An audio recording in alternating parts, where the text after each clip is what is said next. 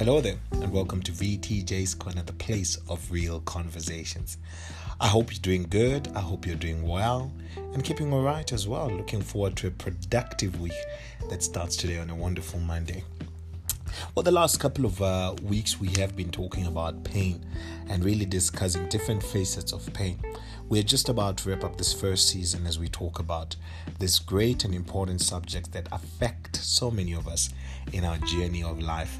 And on a day-to-day basis, we encounter different situations that change or challenge our perspective of this thing called pain. Well, today I want to speak to you under what I've called spoken out of pain. Spoken out of pain. Years ago, a young man experiences a very traumatic, you know, experience in his life where his own biological mother did something terrible to him. And what happened is that his own biological mother actually went and destroyed a relationship that the young man had with a certain girl and they were on their journey to want to get married and the mother decided the girl is not good enough and she you know she pulled some stunts and eventually to cut a long story short destroyed that relationship. And the mother from her position was saying i'm doing you a favor. I'm doing something good for you so that you can actually don't get that you don't actually find yourself in this disaster but the young man was fuming, angry, and he said, Never will I accept anything from you again. How could you hurt me like this? Which was understandable because he was coming from a place where he was hurt. And that statement that he uttered, he held on to for the rest of his life. And it came about at one particular instance years later. The young man fell sick he went from physician to physician to physician, asking for advice, specialist to specialist, wanting to understand what is happening, what is happening with his life, until it was discovered that he needs a transplant for one of his major organs.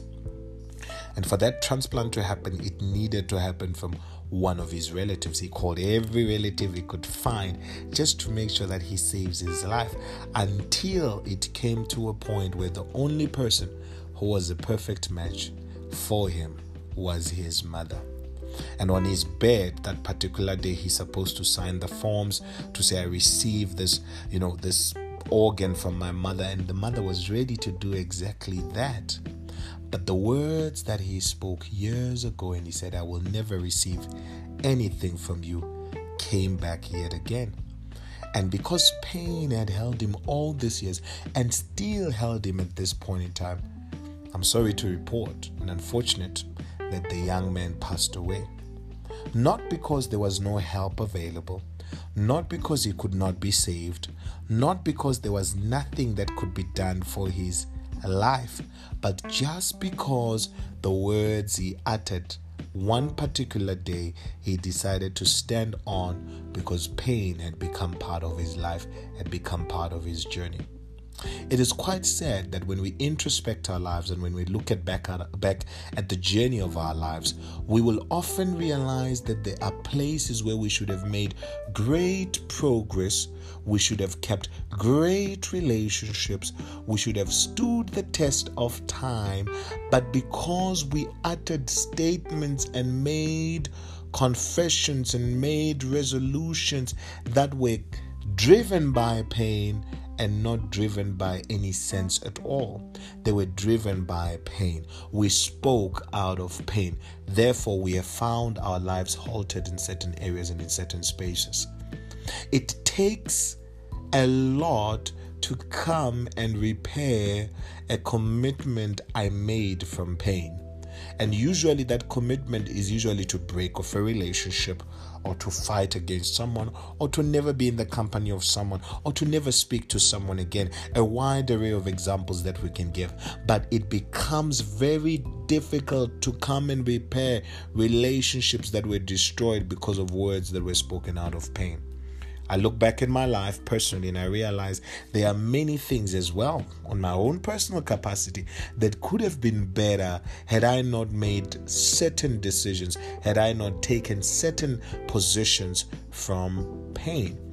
Remember a couple of weeks ago, we spoke about the young lady who was sitting in our house and looking, you know, to the other side of the next door's washing line, and she always kept on saying that the washing line uh, next door, that the washing next door is not done properly.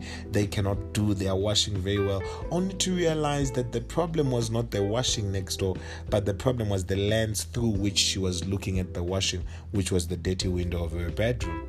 And this is what generally pain does to us it darkens places and spaces and relationships that can give us light because we are looking from a perspective of being pained, from a perspective of one who carries and bears pain with them. It takes great humility to come back and repair relationships and, you know, resuscitate relationships that were destroyed because we spoke from pain.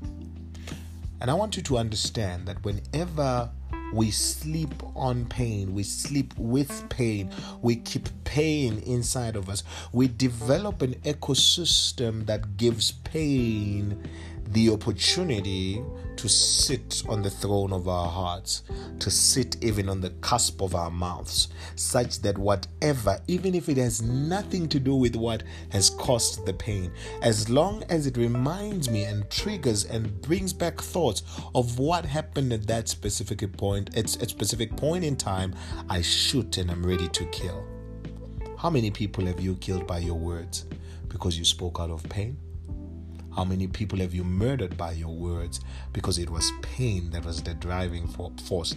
It was pain that was in the driver's seat that day. You destroyed certain things. Today, the reputation is tarnished, the opportunities are destroyed, the platforms are no longer there, all because you spoke from pain. Just a, a, week ago in South Africa, we had a rage of hashtag Wachadi, and this lady had spoken from pain. She had, you could see that she was speaking from pain. The argument could be thrown around whether it was right or not, but she was on a podium at a funeral and she threw, you know, a serious jab at her sister-in-law, and you could see she spoke from pain. I wonder what would what will what will be her feeling when she watches that a couple of years later, maybe a couple of days later, and she realizes that was words that were driven by pain. And I want you to come to a place where you reflect in this week. Is there not places where you spoke from pain? Where you were led by pain? Pain is the one that taught you what to say. Pain is the one that gave you the utterance of your mouth. Pain is the one that destroyed what you might have built for years, all because you felt so much pain. The young man would not have died. The young man would not have passed on had he just accepted the help from his mother when she wanted to donate the organ to him. Don't let death become you know, a victorious cusp of some sort or a glory table of some sort just because pain is hindering you from being humble enough to accept what you should destroy or rather what you should actually embrace because you had spoken out of line the other day because you had spoken from pain the other day. And i urge you this week to go uh, down your life you know and look at it very thoroughly and very well that you are missing some great opportunities. You are missing some great opportunities and relationships because one day you spoke from pain. May pain never be in the driving seat of your words. May pain never be the one that gives you utterance at a specific point in time. But as you sit back, you hold on to yourself, you assess that I must be in control of what I say despite what I have experienced despite what I'm feeling at the time. I will not let what I'm feeling destroy what I've built for years and years. May I be careful not to speak from pain. I urge you this week to have a productive week. Make sure you share the podcast with someone. We might be holding somebody's answer. And yes, make sure you don't speak from pain.